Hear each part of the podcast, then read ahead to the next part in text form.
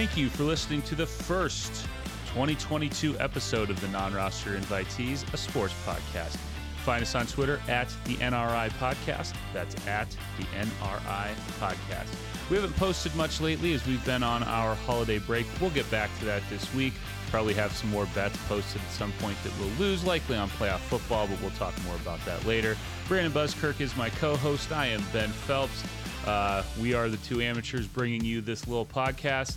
Brandon, Christmas break is a time when my brain is so fried from work, I tend to become a lump on the couch and I just binge a lot of shows. Highlights for me over this break Cobra Kai Season 4 and Crime Scene, The Times Square Killer. Both of those happen to be on Netflix. I have a lot of thoughts on both of these, but I'd first like to know over break, what'd you binge? Uh, yeah, so we didn't get to my box because number three question in my box is what's the best thing you watched the last two weeks?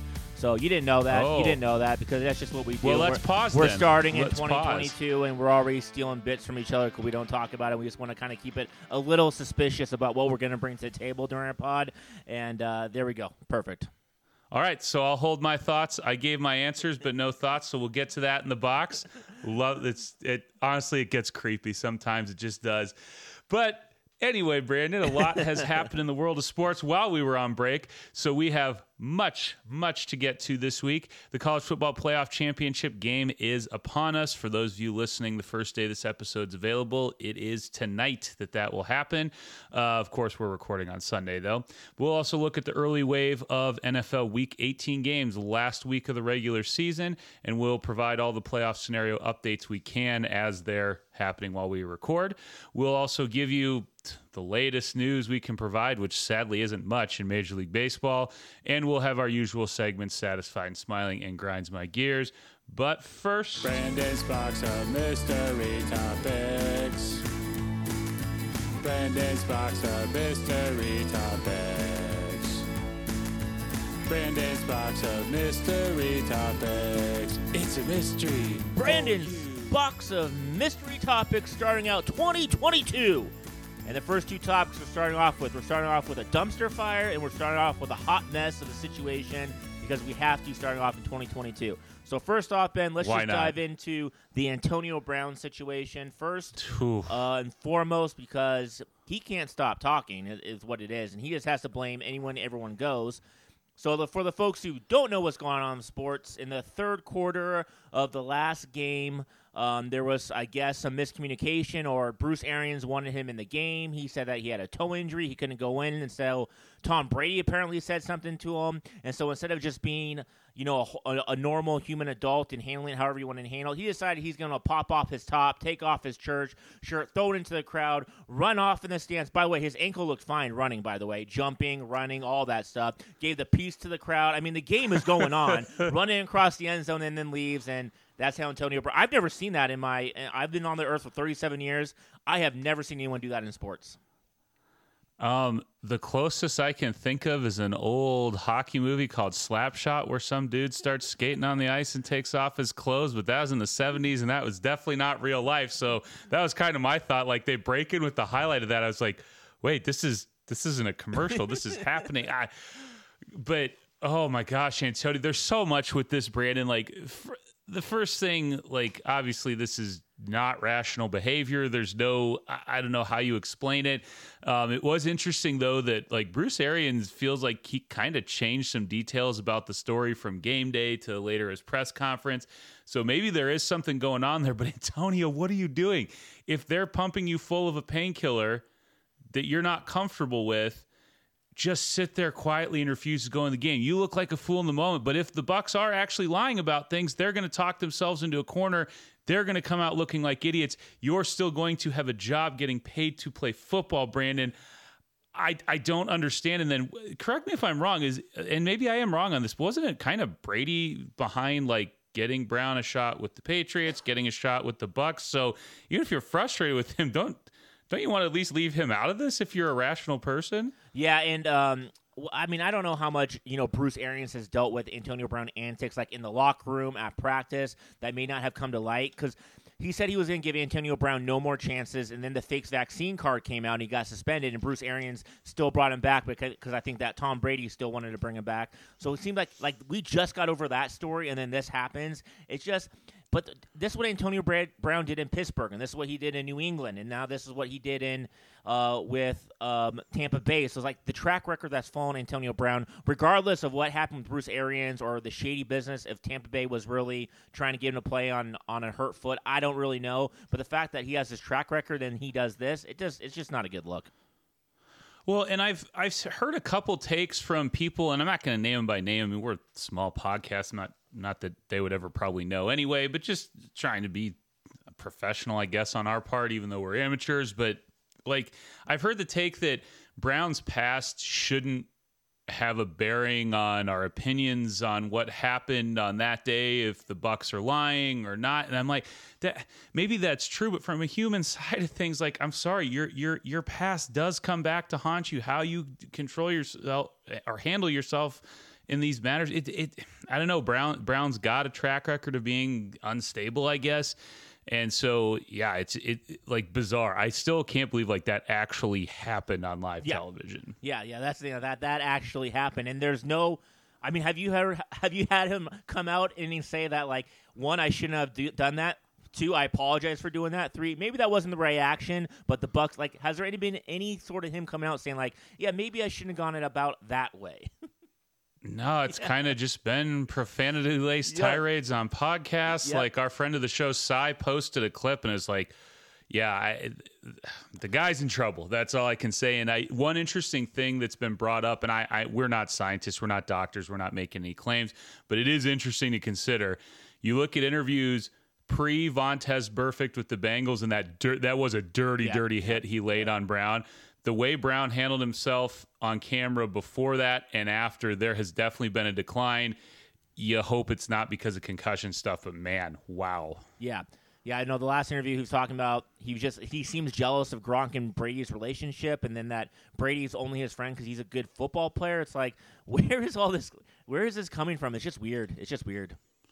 And even if that's true, who cares? You Yeah. want to make money and win football games. I want to make money and win football games. We don't have to be friends. Let's just go do that. I mean, I think from a human humanistic standpoint, we can both say that like we're a little bit worried for Antonio Brown and feel kind of bad about the situation because it's not rational behavior for a grown man that he's doing and he just keeps digging himself deeper. It's like I'm I'm a little bit nervous for his mental health. Well, and you you also like because we don't know Antonio Brown. We all we have is the information from the outside. We have no idea what goes on in his home behind closed doors. But you just you hope someone in his inner circle that there's people people hopefully or at least a person's going, hey man, let's let's sit down, let's calm down, let's get rational. We could be ending the you could be ending your career over this. The so my next question is he, he says he still wants to play, but with this incident now, do you see anybody picking? I mean, he can still play obviously, but do you see anybody picking him up next year? it would have to be a situation where you have like the strongest of strong veteran leadership in your locker room so along with the coaches you can sit down with him and say look this is a this is a no strikes and out thing if there's even a hint that you're pulling something that things are going to go weird that there's something in the media that's going to be a distraction we're done but Yeah. but I think it would have to I don't see it happening but that's the only case where I see it working out Yeah, I know. I can just see like one coach thinking that they can fix Antonio Brown because that's that's some of the coach's mentality. Like if Urban Meyer was still a coach, Urban Meyer has enough hubris. he'd be like, "Yeah, I'll bring Antonio Brown in because I can fix him. I can dig to him." That is a thousand percent true All right, moving on from that dumpster fire, let's get to the next hot mess. I don't know. I know you don't follow the world of tennis too much, but have you been checking out this Novak Djokovic story at all? Have you seen it? All I know is that he was under Australia's uh, vaccine COVID guidelines, was denied entry, and so he can't play in the Australian Open now. Correct? Yeah, well, I mean, it's kind of it, it- it's under um, review right now. So, like, yeah, so he tried to enter the country with a, with his uh, passport. He's not vaccinated. Australia says you have to be vaccinated to come play the Australian Open. He's the reigning champ for the Australian Open, so it's kind of important. He's getting up there. You know what I'm saying? He wants to play. Uh, he was denied entry, and so now they're kind of fighting it, and they're they're saying that. Um, I guess there's a little stipulation if you've had COVID in the last six months because you have those antibodies, you can still play. And now they're trying to bring papers to say that Novak Djokovic had it last month, COVID, and so they're kind of right now it's still in limbo of whether he can get in or not in. But it's kind of funny that Rafael Nadal came out and was like, "Bro, we we have all known." How how to get into Australia for the past months. Like this is nothing new. Like Novak Djokovic knew what he had to do to go into Australia, and so the fact that he just comes in now, it just kind of seems like the Aaron Rodgers mentality of I'm a big sports star and health rules don't apply to me. Yeah, and it's it'll be interesting to see how they do that. Like, because from the start, and again, we're not taking sides here. We're not getting. I mean, we all have. Brand and I have our personal feelings, but we leave it out of the show because we don't want to alienate listeners because we don't have that money for many, frankly. Sure, uh, But but Australia from the start, they've been as as I would say, I guess conservative on this meaning like meaning they've taken covid seriously from the start they've had serious lockdown policies they they have not messed around with this thing from the beginning. Like you said, Nadal says from the start, we know this, but I wonder if no, of if Djokovic is seeing like like the NCAA, the NFL both said like what they count as immunized right now is if you've had COVID. I forget. I think the NCAA just said if it's been in the last ninety days, you're good for the next few months. So I, I, wonder if he's you know thinking he can play that card. That, but yeah, that's certainly a situation to watch because I don't even know tennis that well. I know Djokovic is one of the biggest names in the yeah, sport. so it will be interesting. Yeah, because uh, it's coming up soon, and I think that hearing is going to be pretty soon. It has to be because Australian Open's coming up, of whether he's going to be able to play or not. But uh, I mean, yeah, I mean that could be my grinds my gears. It just grinds my gears a little bit that we're all human, but you get to a certain level of stardom and you think that rules don't apply to you anymore, and that just kind of grinds my gears. Like we're all human, just follow the rules. Well, and like you said, like Nadal said, like we Australia, there's been no secrets. They haven't really, you know, yeah. gone wishy washy with this. From the start, it's been like, no, this this is what we're doing. So, yeah, just uh, it's it's just it, it, sucks to it's a sucky situation because I can't feel like I can't really say what I'd like to say right, right now. But right, I'll right. just leave it at that. We'll leave it at that. So start off with some two hot messes in the 2022. All right, number three. Uh, let's let's let's pretend that the first thing didn't happen. What's the best thing, Phelps, that you've watched in the last two weeks? Because we've had break, like you said. We haven't been on the show. Me and you both love television, movies, that type of thing. We always got something going. So um, I know you dropped it, but just explain it a little bit. Yeah, Cobra Kai season four. I've I've seen some mixed reviews on. It. I know Rotten Tomatoes gave it hundred percent fresh.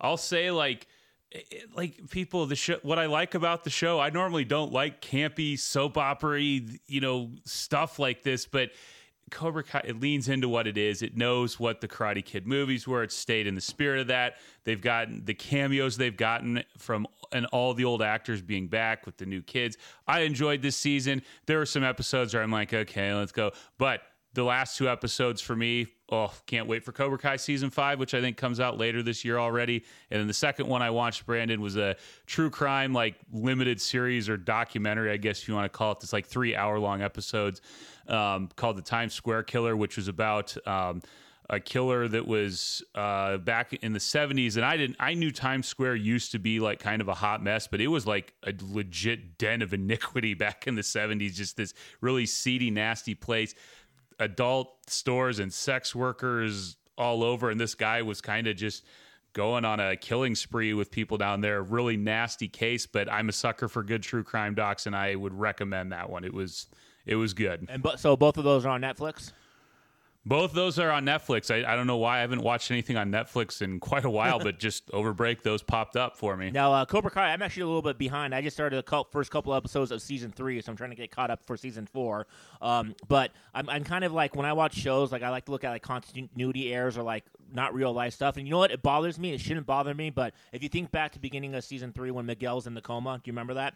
He's in a coma. Yep. Dude, he is not intubated. If he was in a coma, he would be intubated. and it, it, shouldn't matter whatsoever. But I'm just like, and then at one point, like they have to go like save his life, and he's still not intubated. Like it just, it's just, it just, it just drew me crazy. It drew me crazy. Yeah, well, that's I think that's part of what makes that show awesome is like they don't even pretend to be tr- like no, real to life. This is just where this is an 80s movie made in present day and that's part of what i love about it is they don't like i said they don't even take themselves seriously they just here's what we are and we lean into it Okay, so what's the last thing? I'm going over to Disney Plus. Actually, one of them is more like uh, kiddish, I should say, I guess. But the Encanto that just dropped, like we watched the first day it dropped, and now it's huge. Like anytime I go on my TikToks, it's just all Encanto stuff. Everybody seems to love it. Lin Manuel Miranda did the music, hit it out of the park. It is fantastic. My kid is addicted to Encanto music always wants to put it on, wants to sing it, wants to dance to it, but highly highly recommend that for adults and anybody. And then we just got through the series of Hawkeye. Highly recommend Hawkeye as well. I know we're not both huge Marvel people, but um, I really like Jeremy Renner, the actor himself, so I really enjoyed that series, and it was well done. It was well done. So those are the two things that Good I know. recommend. Is it isn't Hailee Steinfeld in and that she does a really good job. I I only knew her from like Pitch Perfect, but uh, she does a Oh. really good job. You need to go watch edge of 17 hmm. edge of 17 is a great movie Yeah, no, I, I her and yeah. Woody Har- her and Woody Harrelson knocked that out of the park. Yeah. That was that was one of those like I sat down thinking, oh, this will be okay. It's not really an indie comedy, but Yeah. it kind of is. And yeah, fantastic movie. Yeah, so same thing. Her and Jeremy knocked out of the power. Like th- their their back and forth together was awesome. So All right, good to know. all right, let's uh, let's move ahead to our college football. I guess playoff snapshot. So while we were gone, the playoffs happened. Uh, round one, Alabama rolls over Cincy, twenty-seven to six. Clunkers. And Georgia cruises past Michigan, 34 to 11. Besides the scores, I don't have a lot to say about that. It really wasn't that watchable. Do you have anything to say about those games? Yeah, I'm going to give us credit and a pat on the back and uh, let us puff our chest for a minute because did we not both say we live in Vegas? We're not like great betters by any means, every, anyone who pays attention to the show, but we said like we did not understand why Michigan was the trendy pick, not just to cover, but to win. Michigan and Georgia were built the same way, but Georgia has better athletes across the board and a better quarterback.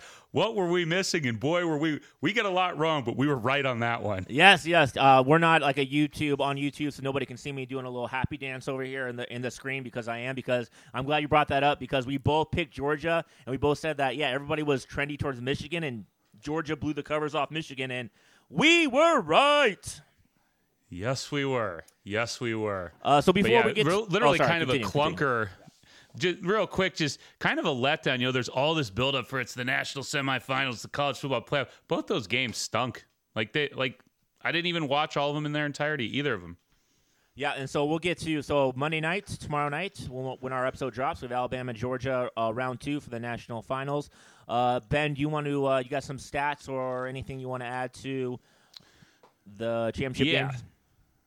Yeah, so not necessarily like championship games. It hasn't happened very often, but we have had, and this is my numbers here are the four instances where we've had a number one team in their postseason game, whether that's old bowl games or the old BCS, uh, where the number one team has a rematch in their bowl or postseason game with someone they already played. Four times that that's occurred, and I'm going with AP slash BCS number ones, just FYI. So 1966.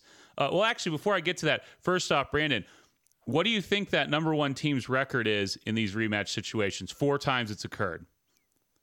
What do I think? Say it again.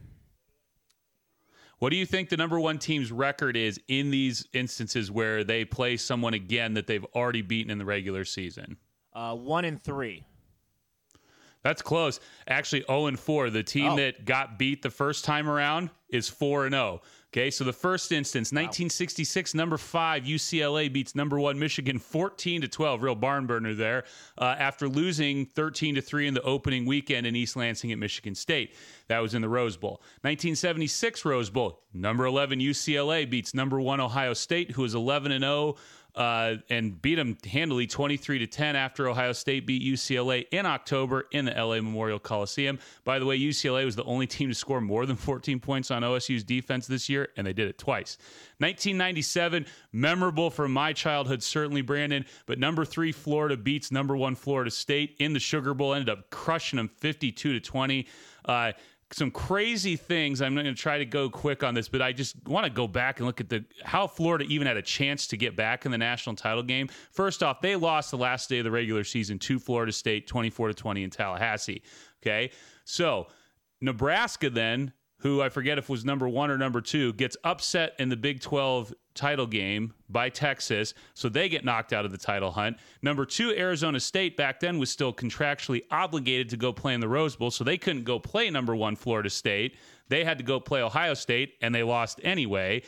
Um, and then Florida goes and plays Florida State. Spurrier starts using the shotgun, not waiting till the fourth quarter or third down, but their O line got beaten so badly by FSU the first time around. He runs out of the shotgun for the game. It was 24 to 20 in the third quarter. Final score is 52 20. Florida ended up blowing the doors off them. Went into the game ranked number three, survived Bam in the SEC title game, and gets a natty out of that. So Wow. just crazy, crazy end of the year in college football. And the last year, 2012, Nick Saban, who's back in the situation. Uh, number two Alabama avenged a nine to six regular season loss to number one LSU, winning a twenty-one to nothing. It was a snoozer of a game. LSU had ninety-two yards of total offense. Bama kicked five field goals and scored one touchdown in. Uh, the first and only time in its 14 year history that the BCS title game featured two teams that had previously played that season. So there you go. There's your four instances of a rematch. Number one went down every time. Okay, so first off, kudos to you for doing all that stuff because that's just what you do, and that was awesome because it brought us up to history with now the game going on now. So this is the fifth time then that this is happening, and so history is in favor of Georgia then. History is in favor of Georgia, but the Nick Saban factor, man, I, I honestly don't know who. I, my my heart says Georgia, and my gut doesn't know if that makes any sense. Yeah, and we know all know we these records, man, they're meant to be broken. Eventually, they're going to get that one team to win both matchups, and so I, it, so I was going to go prediction for you. Uh, Georgia, I think, is favored by two points, unless that line has changed that I've seen. Um, but I'm actually I'm going to stick with Bama winning this game. I, I mean, I can see Georgia coming back and winning it, but I'm going to stick with Bama.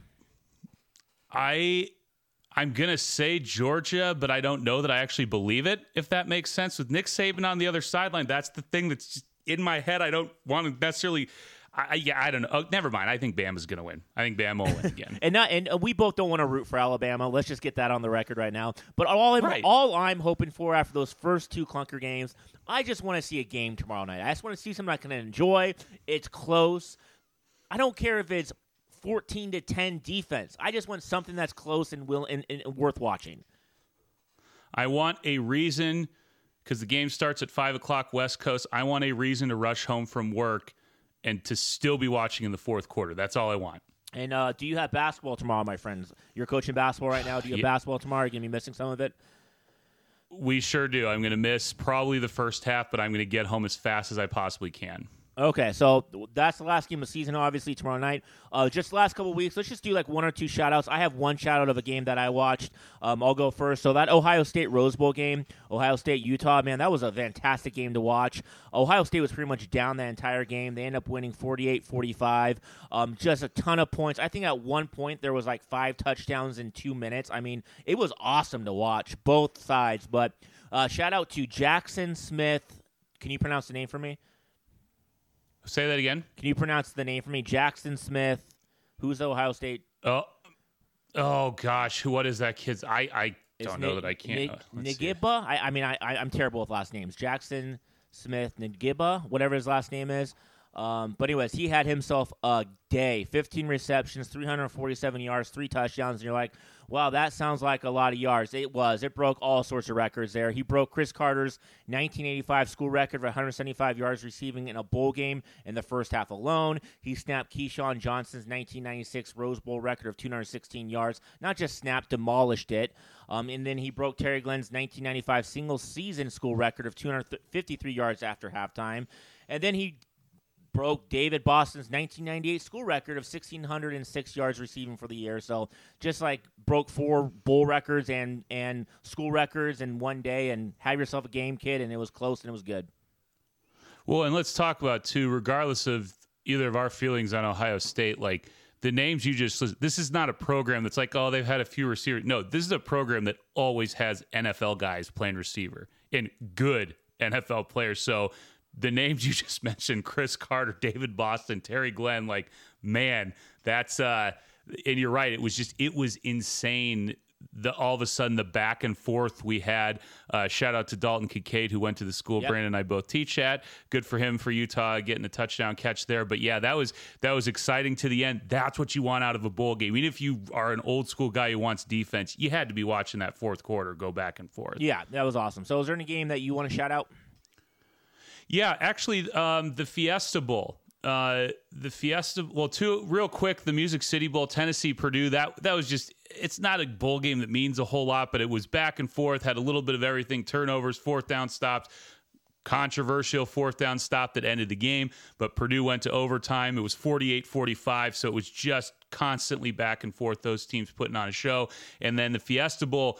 Oklahoma State's down 28 to 7 in the first half, comes back and beats Notre Dame 37 35. So shout out to them. And the Fighting Irish, oh, Brandon, they're now 0 and 8 in BCS slash New Year's Six games since the BCS era started, eh, transitioning to present day.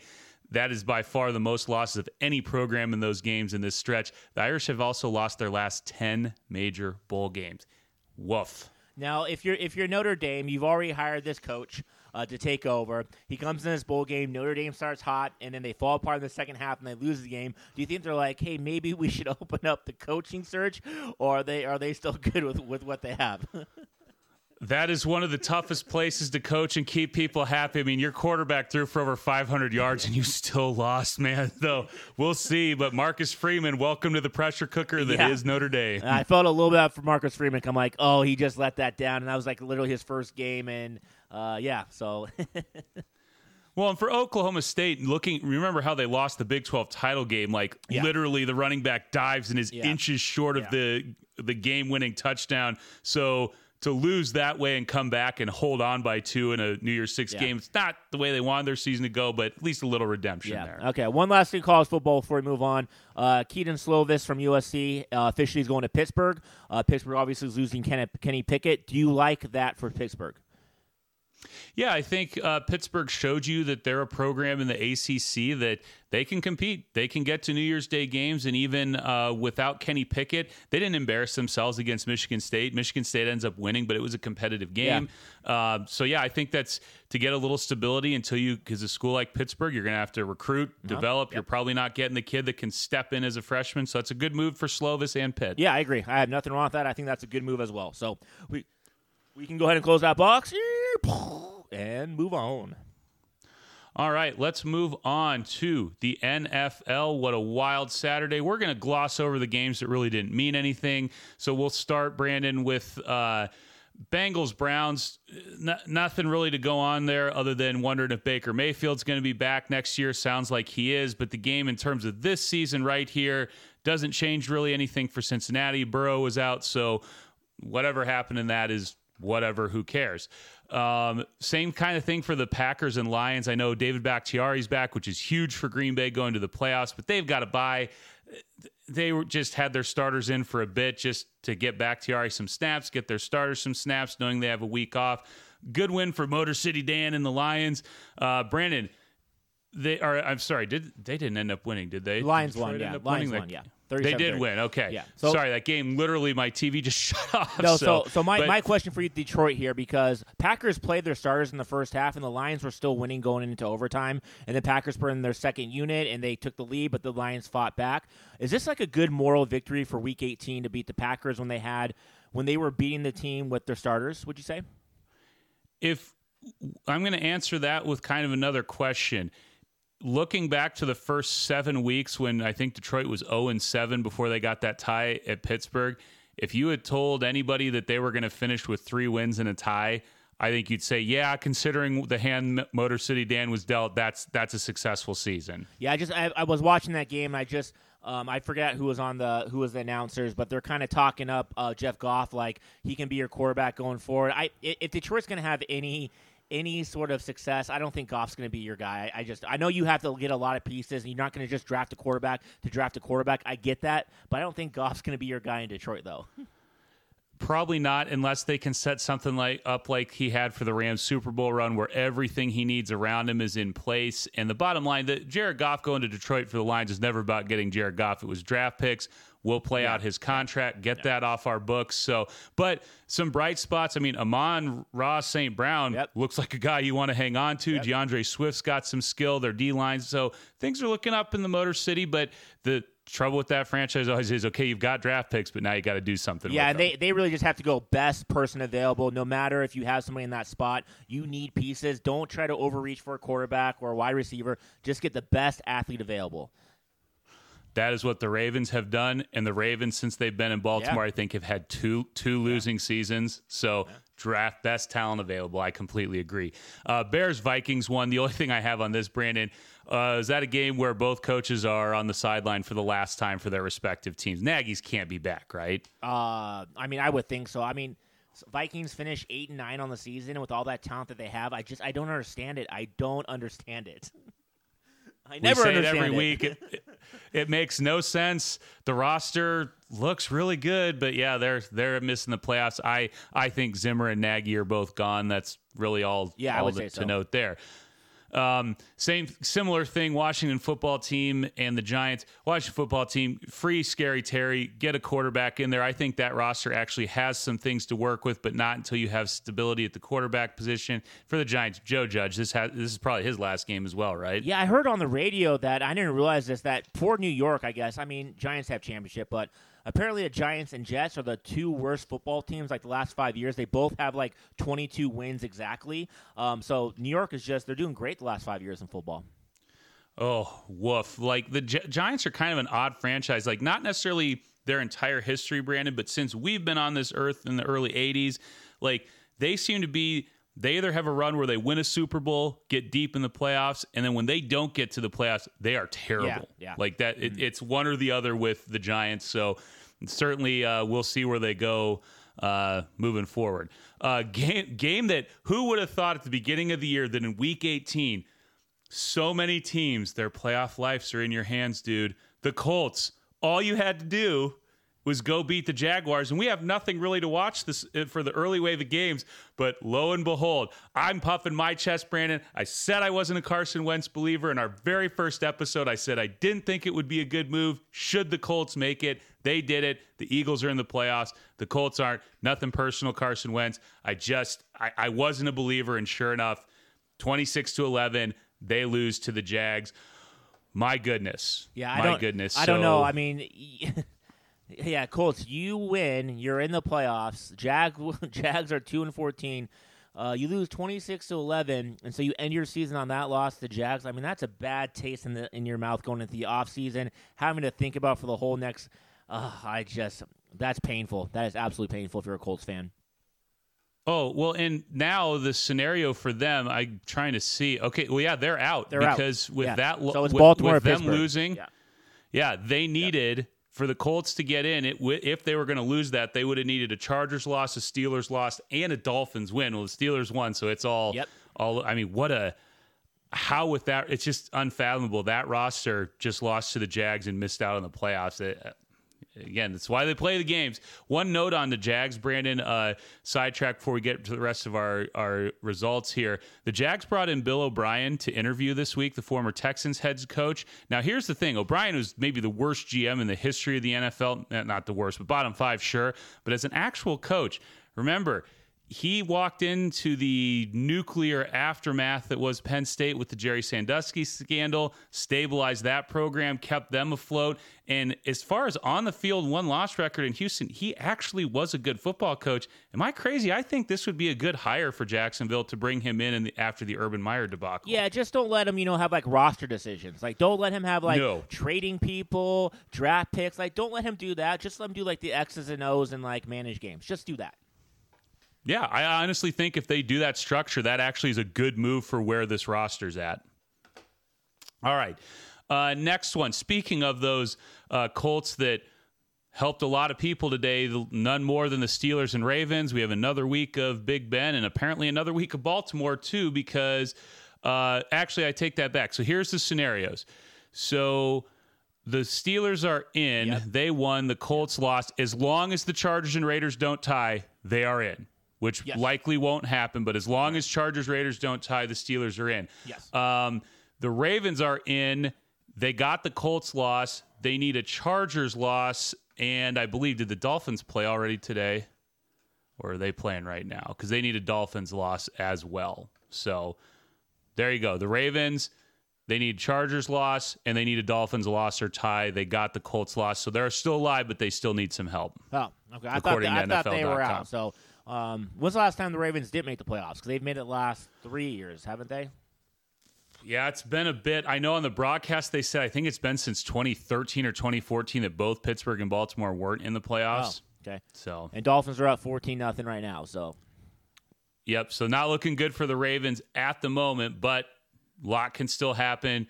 Billy B, although it is the Patriots down in Miami, that's always a trap game for them, even going back to the Brady days. So, uh, let's see. The next one I have on the list from the morning the Titans and Texans. And the only thing to note there is the Titans. Good Lord. All you had to do is beat the Texans. You have the number one seed in the AFC. They're up 21 to nothing. And whoo, whoo, they kept that number one seed by the skin of their teeth, got the 28 to 25 win. I'm telling you, yeah, I think I think they're getting Derrick Henry back for the playoffs. But man, that if you can just get into the AFC AFC playoff, I think anything can happen. I don't think there's really one. Don- I mean, the, t- the Titans are the number one seed in that in that in that side. I mean, I think anybody can beat anybody in that playoffs. I think it's going to be really good playoffs, and I think anybody can get to the Super Bowl on that AFC side. And I think it is massive for Tennessee to get the buy. You know, some teams they start Sure. getting hot and they get the in the past they get the buy and then they lose. It's almost like, man, if we just kept playing, we might have been okay. The Titans, though, with Julio Jones, AJ Brown has been dinged up. Their line is dinged up. King Henry. I think of all teams, the AFC that need a week and could be really good coming off that bye week, that is massive for Tennessee. And like you said, the AFC is wide open, but I think our number one seed just got a lot stronger because they will have a bye. And did you know Tennessee had a top five defense? I didn't realize they were that good this year. Yeah. So yeah, um, yeah, that's a, that's a most excellent point from you. Absolutely. All right. Now for the late game scenarios here that are playing out right now. We're going to start because there are four teams in the NFC that are probably, at least I know the Saints are paying attention to two games at once here. The Saints are playing the Falcons. They are up seven to nothing. The Falcons are eliminated. Calvin Ridley, it's come out that he wants out. I feel so bad for Matt Ryan. This is not the end that he deserves. That franchise is even when it seems like it can't be a bigger mess, here we go again. Uh, the Saints, by the way, clinch a playoff berth with a win and a 49er loss to the Rams. The Saints are huge Rams fans today. Speaking of 49ers Rams, that is 3 0 Rams early, but the 49ers can clinch a wild card berth with a win or a tie or if New Orleans loses. So a whole bunch going on there in those two games. And to add more to it, the Rams have not clinched the NFC West yet. They need to win this game today. So that's the best thing for the Saints that the Rams are interested in this game because if they weren't, the Saints would be in a world of trouble. Yeah, a lot more games in the afternoon worth watching than the morning games are like games that actually matter, right? Dolphins Patriots matters, Rams 49ers matters. Yeah, Rams win the divisional win, also lock up the number two seed as well. Um, Saints have to win, and then obviously Chargers Raiders tonight is a must watch game. Well, we can all thank the Colts. The only reason the morning was compelling is because they lost. So we had to keep tabs on Pittsburgh and Baltimore. If the Colts win, none of that matters. So there you go. But you are correct. There's a lot more individual games in action going on this afternoon. We've got Jets Bills. I'm going to go there next. Not a lot to say on this one, Brandon. Really, Jets are the Jets. You mentioned the disaster they are a few minutes ago. But Buffalo can clinch the AFC East division title with a win. They're in the playoffs either way, but I think for their psychology to say, hey, New England, you're number two now. Buffalo's the division champs again. Uh, but they clinch that with either a win, a Patriots loss, or if they both tie, the Bills win the division. So Buffalo, just it's the Jets, beat the Jets, and Yep. you get the division. Uh, speaking of Patriots, Dolphins, uh, Patriots, as I just said, basically the bizarro version of everything with the Bills. They need a Bills loss, they need to win, or they can tie and get a Bills loss. But what are the odds of that happening? Another interesting one out west, Brandon. I want your thoughts on this. First, the easy part Cardinals can clinch. They're playing Seattle in Arizona right now. They can clinch the NFC West with a win and a Rams loss, but maybe long term, not bigger story right now. The playoffs are a bigger story, but long term, is this Russell Wilson's last game as a Seahawk? Right. Yeah. I, yeah good point. Or or uh, uh, Pete Carroll as well. What's going on with him? Are they going to hang on to him as well with with, with the season that they had? Uh, it could very well be Russ. Russ could be cooking somewhere else next year. how badly does HBO want Hard Knocks to be Seattle with all whether they change everything over or everyone's back and we're like, is this going to work? HBO is dying to have Let Hard Knocks in, with Seattle next in. year. Uh, then let's see. Before we get to the Sunday night football, the big one for playoff picture: Panthers at Bucs. Matt Rhule's going to be back. Eh, whatever. Uh, Tampa could technically move to the two seed if they win and the Rams lose. I'm honestly, Brandon, not sure where Tampa ends up if they lose and they finish 12 and 5 along with Dallas and Arizona, if all three of them have the same record, Tampa would have the tiebreaker over Dallas because they played, but I don't know how the three of them seed out, but just know that's that's going to be a thing to watch for. Yeah, Um, so many extra teams. It's just, but it's- it's it's a lot in the head to keep in the head of who ends up where and what seed and home field or not home field. I don't know. Yeah, they're in the playoffs. That's all I know, right? Yeah, Bucs are in the playoffs and they'll be a factor. That's the main idea here. The Panthers, by the way, are not and probably won't be next year either. Uh, now, big one for us. Uh, you, a lifelong Charger fan, me jumping on. I guess it's a bandwagon as uh, I've moved out west here. But uh, Chargers and Raiders. What more could you ask for for the last televised game of the regular season? Real simple win and you're in. If the Chargers win, they get a wild card berth. Technically, they would with the tie. Same with the Raiders. Although the Raiders scenario needed a little bit more help, just to give you some context, they needed they, the Raiders need to win or tie. But if they tie now, because the Colts lo- lose, that would get them in. Had now, this is where it would have gotten real interesting, Brandon. Had the Steelers lost, the Raiders still could have gotten in. Uh, with a loss or a tie. But yeah, that's moot point now. So, bottom line, your thoughts on Sunday Night Football? At least we get one that's compelling. Winning, you're in. What's going to happen? Yeah, no, uh, and we, we joked about them like having some sort of friendly agreement of like, hey, let's just tie and both of us get in. Uh, it looks good for both of us, but we know that everybody is super competitive. They want to win. Uh, this is a time where you have the destiny. Both teams literally have control of their own destiny. Your win, you win, you're in. You can't ask for more better than that. Watching this game um, with with that of. Yeah, I mean, you don't get very many games like this, right? Where you're playing the same team and whoever wins is in the playoffs. Yeah, and I think for Derek Carr, I think this is a game I'm guessing he's embracing. I'm not saying this this is a challenge like, oh, the pressure's on Carr. Well, of course it is. He's a quarterback. But all the late season failures of the Raiders the last few years, the Henry Ruggs stuff, the the back who just got the corner who just got arrested for a DUI, the guy with the gun on TikTok, all that noise, all that crap. How much would this calm the noise if Derek Carr goes out there, has the game of his life, and the Raiders make the playoffs through this type of season? Yeah, no, it's kind of a matter of like who who does this mean more for? Does it mean more for the Chargers of like, all right, this is Justin Herbert's second year. You only have five years on that rookie deal. If they don't make the playoffs, they're just wasting his talent this year. But they still have that talent next year. They're only gonna I think they're only gonna keep getting better with Justin Herbert. Where the Raiders, okay, if you lose, are you kind of blowing everything up? If you win in the playoffs, does Nick Vance, um, whoever their interim coach is, you've won three in a row. Yeah. You get in the playoffs, all of a sudden is you're a head coach next year. Because if they lose, he's not the head coach. But if they win, are they going to make him the head coach? So I think there's I think there's actually more riding on the line for the Raiders to win than the Chargers. But obviously, I'm rooting for the Chargers. Well, and I, I agree with you on all those points. The way I, I would, I guess I would sum it up when I say sum it up and I end up rattling on forever. I'll try not to do that. But I think for the Chargers, this would be big. It'd be really nice to get a young team get a taste of success in making the postseason and finishing a season, especially after the disaster losing to the Texans last week or two weeks, ago. But for the Ra- so big for the Chargers. This is massive, potentially franchise altering. Not saying they're going to go on and win the Super Bowl, but just in terms of who do we see in that building in that facility next year, a lot is riding on the outcome of that game tonight in Allegiant Stadium. But I think that we can both agree on that. If the Chargers get in and they get hot, they can legitimately make a run for the for the for the Super Bowl more than the Raiders could. I, w- I would agree with that. The Raiders' red zone defense is terrible. The Chargers' Achilles heel, of course, is going to be the run, run. yeah. Can they stop the run? But either way, what what more could you ask for on Sunday Night Football? The the stakes are couldn't be higher for those teams. Great way to finish the day the day of games here Oh in man, the no, NFL. I'm already excited. Now, Brandon, a couple things for you today. There are some records on the line. Uh, and I want your thoughts on a couple of these. First one is easy. Steelers have clinched their 18th straight season without a losing record. If you were wondering, That is the third longest streak in NFL history. New England is second on that list and had 19 straight non losing seasons from 2001 to 2019. Spoiler alert Belichick Brady era. The Dallas Cowboys, though, are number one with 21 straight non losing regular season records from 1965 to 1985. TJ Watt, Brandon, got the all time sacks record today.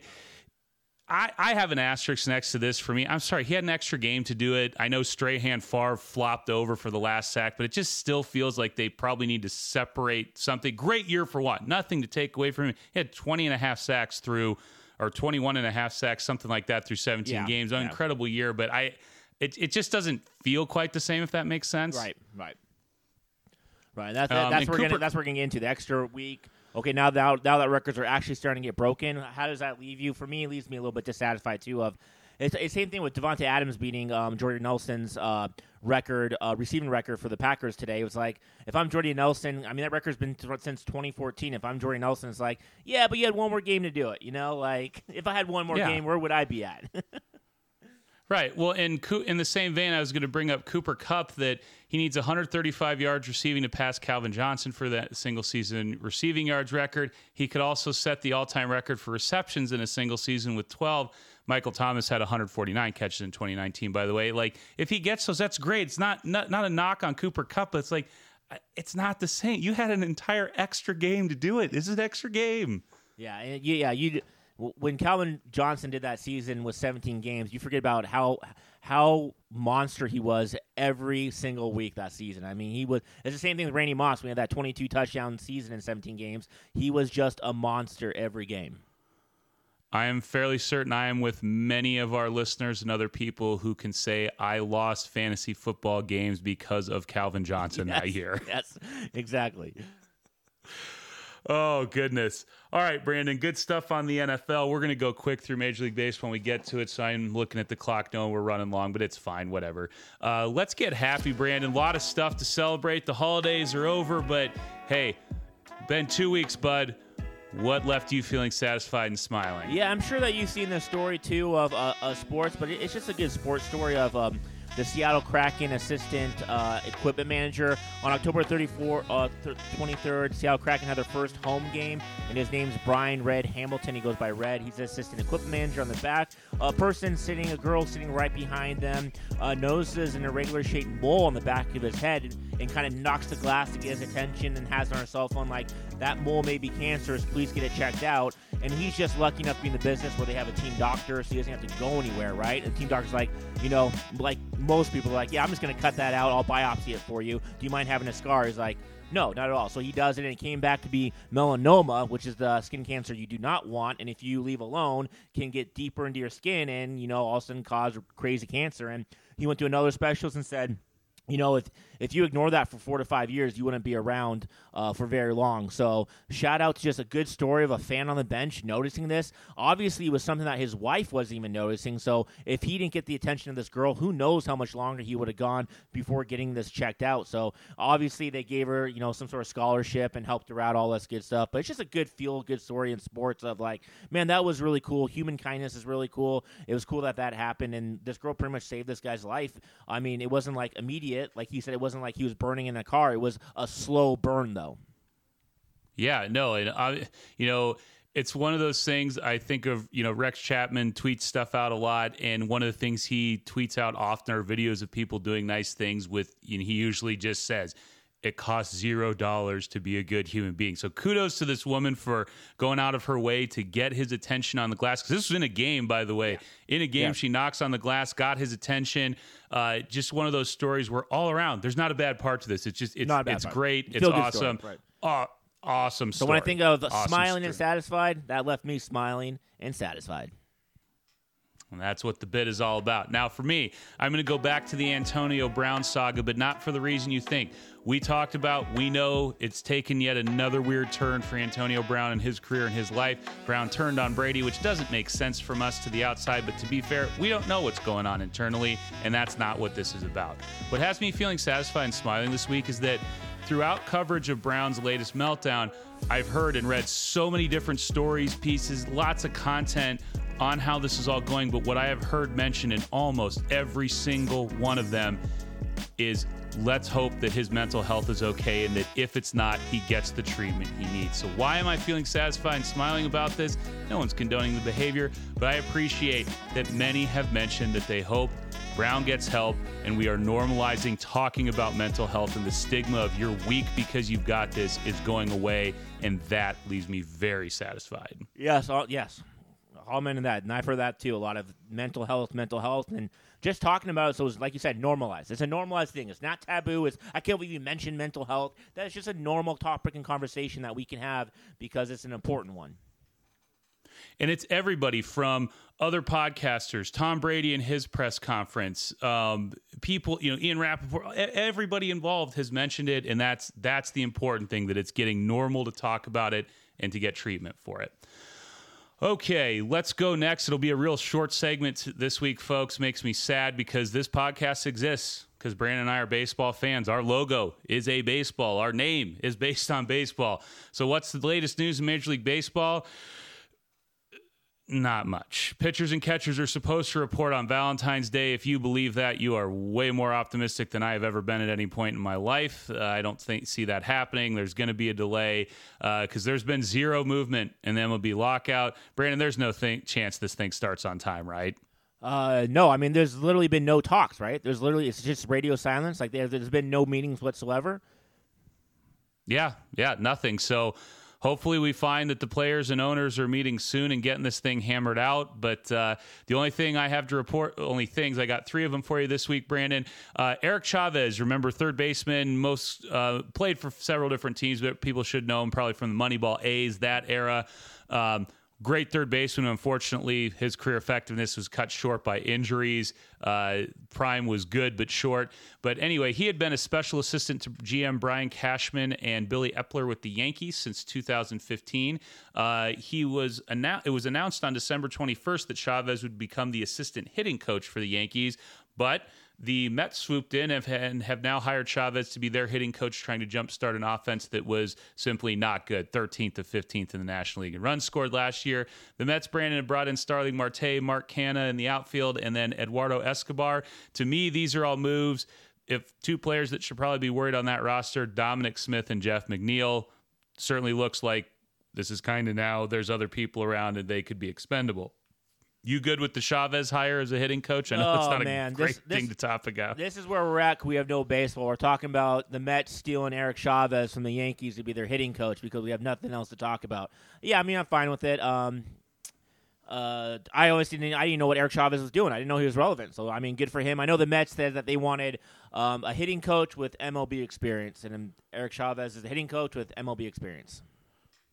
And the other side of this, I've read a couple things that he has managerial aspirations, so it would make sense to bring in an older manager like Showalter if it goes good with Chavez when Showalter is steps down or is fired, then maybe Chavez can step in.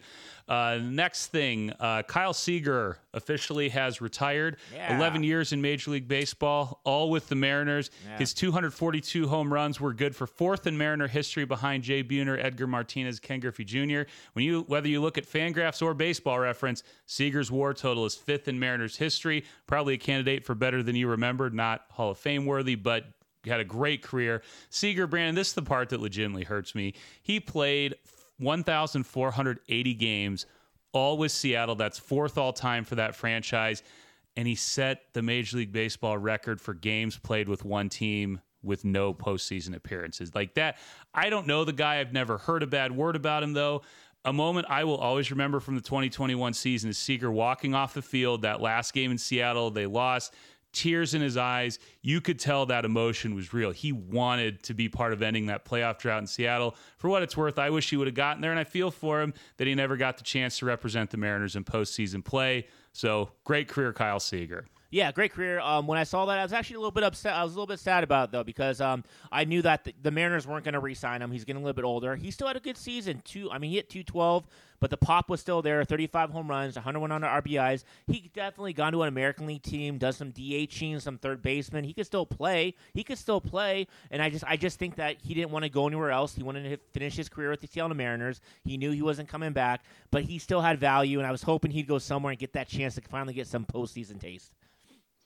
Yeah, I know, and it was no shock that the Mariners opted out of. They had a team option that was twenty million dollars on his contract. You're not going to pay that, but would have been kind of cool to see him come back, maybe on a discount as a role player, especially if Seattle makes the playoffs this year. But I think he's one of those guys that when that drought ends, you look back and go, "Hey, that's one of those guys that helped right the ship in that franchise." You never heard a bad thing about Kyle Seager. Never. I I thought maybe he might go, you know, take a take a diluted contract and go play with his brother for a year. You know, like have a little brotherly love. Like I thought that might have happened.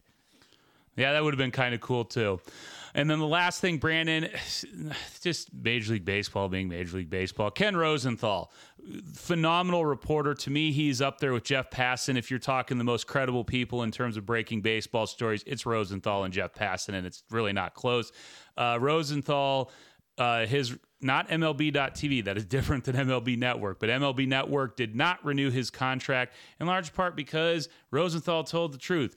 Uh, Rosenthal, along with Evan Drellich, published a story in The Athletic detailing for the first time the specific allegations for the Astros and sign stealing scandal, calling Major League Baseball out for not dealing with it. According to the New York Post, Andrew Marchand, uh, he reported that MLB's decision to not renew the contract stems from Rosenthal's 2020 criticism of Rob Manfred, that's the baseball commissioner, and MLB's failure to reach a timely and satisfactory agreement. Because remember, the hangup of getting back to play at the height of the pandemic was the owners didn't want didn't didn't want to pay the players. Just like guys, get it going. Rosenthal is critical of that, and then the last thing was that Rosenthal wrote in a piece.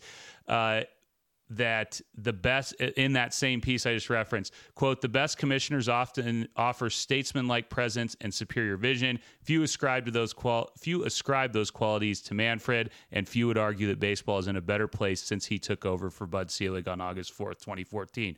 So Rosenthal has never made it a secret. He doesn't trust Manfred.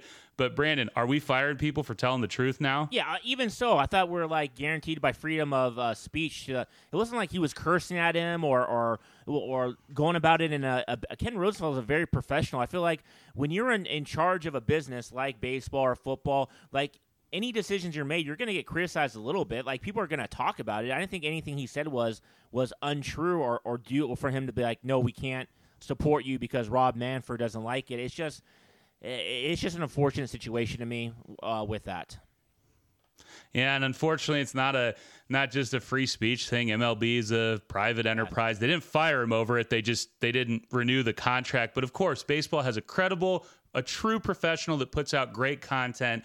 Called the league out for incompetence when it was warranted. So what they do instead of embrace it and be transparent and fix things, they fired him to silence it. It's just just stupid. You'll still see Rosenthal on Fox MLB broadcasts. He still works there, but just to, once again another tone deaf move from the powers that be in Major League Baseball. Oh, I absolutely agree with that. It's just too bad. Now people are going to be uh, afraid to speak out against any sort of commissioners of fear of not letting their contract be renewed. Yep, just stupid. Just stupid is what it is. All right, speaking of, this is a good look at this, almost professional like. Good segue in. Brandon and I are fired up about uh, this Rosenthal Manfred stuff. Brandon, what else grinds your gears this week? Yeah, I'm going back to the college football playoff because, as we both mentioned, they were just duds of a game. I woke up and I was excited about the college football playoff because those games mean more than just bowl games nowadays because it takes you that next level of being a national championship game. And I was ready for them, and it just is like Bama Cincy, didn't watch it after halftime. Georgia, Michigan, let's go. Didn't watch it after halftime. It just left a bad taste in myself. And then maybe to a point thinking of, you know what? Maybe we should have expansion. Maybe we should have six or eight teams and get some at least better games that mean something. Of if you win, you're moving on, and some better games than just having two clunkers. And now we have the national championship game. Uh, it just it, it, it, didn't give me what I wanted in my spirit, Ben. It didn't give it to me. Maybe give me some more games that matter. Yeah, I'm okay with expansion, and this will never happen. But again, we're we're preaching player safety, and we're adding more games. So get rid of the conference title games, go back to an 11 game season, and expand the field. That's what I'd do if I was commissioner of college football. But you lose money doing that, so we won't ever do that. We'll just do more, more, more, yep. regardless if the kids are safe on the field or not. But yeah, I agree with you. Those were clunkers awful day of games, huge letdown. Especially, I feel like Cincinnati did their like they hung in. I didn't think they were totally overmatched. Their O line, their O line didn't stand yeah, up. Yeah. Defense did a pretty good job. Michigan though, what a letdown! What a letdown after up finally getting over the Ohio State bugaboo and then that. Yeah, then that. All right. What what has me a little fired up this week, real short and simple. Uh, it's getting back on schedule after a holiday break. And I know I sound like this is completely hashtag first world problems. I just had two weeks off from school, but you get this joyous schedule of staying up later than you should, sleeping in longer than you should, eating and drinking more than you should. You kind of forget what day it is because time doesn't really matter between Christmas Day and New Year's Day. And then that first week of work, work hits you like a sack of bricks. A lot of this is simply realizing that I'm old and I do not bounce back and change gears as easily as I used to. So maybe it's not even going back to work. That's certainly part of it. Maybe it's just me getting old that grinds my gears. The uh, and, and for people who don't know, yeah, we're teachers. Everybody knows that, I think. And thank goodness we went back and started on a Wednesday because it's still like I was still getting back into the grind of things on uh, Friday. Like it took me three days to like get back into it. And it's like, okay, I need a little break before we start tomorrow again. Yeah, yeah, it's nice to start midweek instead of going back on a Monday, without a doubt. Um, let's uh, wrap things up here, Brandon. What do you got for us with trivia? Yeah, dude, I got like real trivia this time instead of just stats that I'm gonna um, uh, trivia you, my friend, with because you know Okay. um, everything is changing names. Like Lakers is now Crypto.com, right? So things are always changing. So I'm gonna throw some stadium names at you, and I want you to guess who plays there. So I have five right now to start off with uh, with this. Okay, so I think that you might get one or two, but I, I don't think you're gonna get all these because the names are just. I mean, it's crazy what we're coming to, right? Okay, so first off, guaranteed rate field. Who plays there? Uh, Chicago White Sox. There we go. Boom. Guaranteed rate state field, Chicago White Sox. Smoothie King Center. Who plays at Smoothie King Center? Oh my gosh. Is that. It's not the Cavs' new arena, is it? no, it is. was It, it is basketball. Basketball is the genre here. It's Oh. not the Cavs. Orlando Magic? No, New Orleans Pelicans plays at Smoothie King Oh, okay. Center. Okay. So you're in the right The ball, the, the right genre though, because this is just all over sports. Who plays at KFC Yum Center? That is that's University of Louisville. That's their basketball Oh, arena, I didn't right? think you were gonna get that one. Louisville basketball, nice dude. KFC Yum Center, that's awesome. Um, I think you can get this one. Who plays at Talking Stick Resort Arena? Talking Stick Resort Arena. Um, is that is that like the Florida Panthers? Somebody like that? Nope, it, it's uh, it's basketball. It's Phoenix Suns and Mercury. Talking Stick is like the Indian reservation over there. Talking Stick, yeah. Ah, okay. And then, okay. and, and then All right. lastly, who plays at Welcome Stadium? The name is Welcome Stadium. Welcome Stadium. I have I have not the slightest idea. Dayton football, and it's called Welcome Stadium. Not just be nice to welcome you, but it's named after some longtime person who worked there. His last name was Welcome, so that's why it's called Welcome Stadium. All Dayton football. the date go fl- go Flyer football, man. So there you go. So maybe we'll do this again with stadiums because stadium names are just with the rights and who's paying for things. You never know who's playing anywhere nowadays. We should do that. That that was fun. I like that. I like that. I'm disappointed I only got two of them, but that was good. I thought That's that was way challenge. better. I'm surprised you got the uh, the KFC Yum Center. That one, I, I will always pin that to you. That's pretty good. I had no idea. I I feel like I only knew that because of watching Louisville basketball. At some point, the ad was on the floor, and I was like, "Really?" But yeah. exactly. So there you go. Exactly. There you go. All right. Well, that is our show for the week. Remember to hit us up on Twitter at the NRI Podcast. We'll be back next week, hopefully with more baseball news to discuss, but we're not holding our breath on that. We have NFL playoffs kicking off, so once again, a lot to discuss football wise. As always, we thank you for listening. The show doesn't work if we don't have listeners, so likes, shares, word of mouth, spread the word. Let's get those downloads back up. Brandon, good to be back with you this Awesome. week. Awesome. Take us out, my Awesome. friend. Awesome. Go watch the college natty, watch the NFL playoffs, and I promise you, we will be getting talking about NBA more often when um, all this football stuff ends. Other than that, have a great week, everybody. We love you. Peace.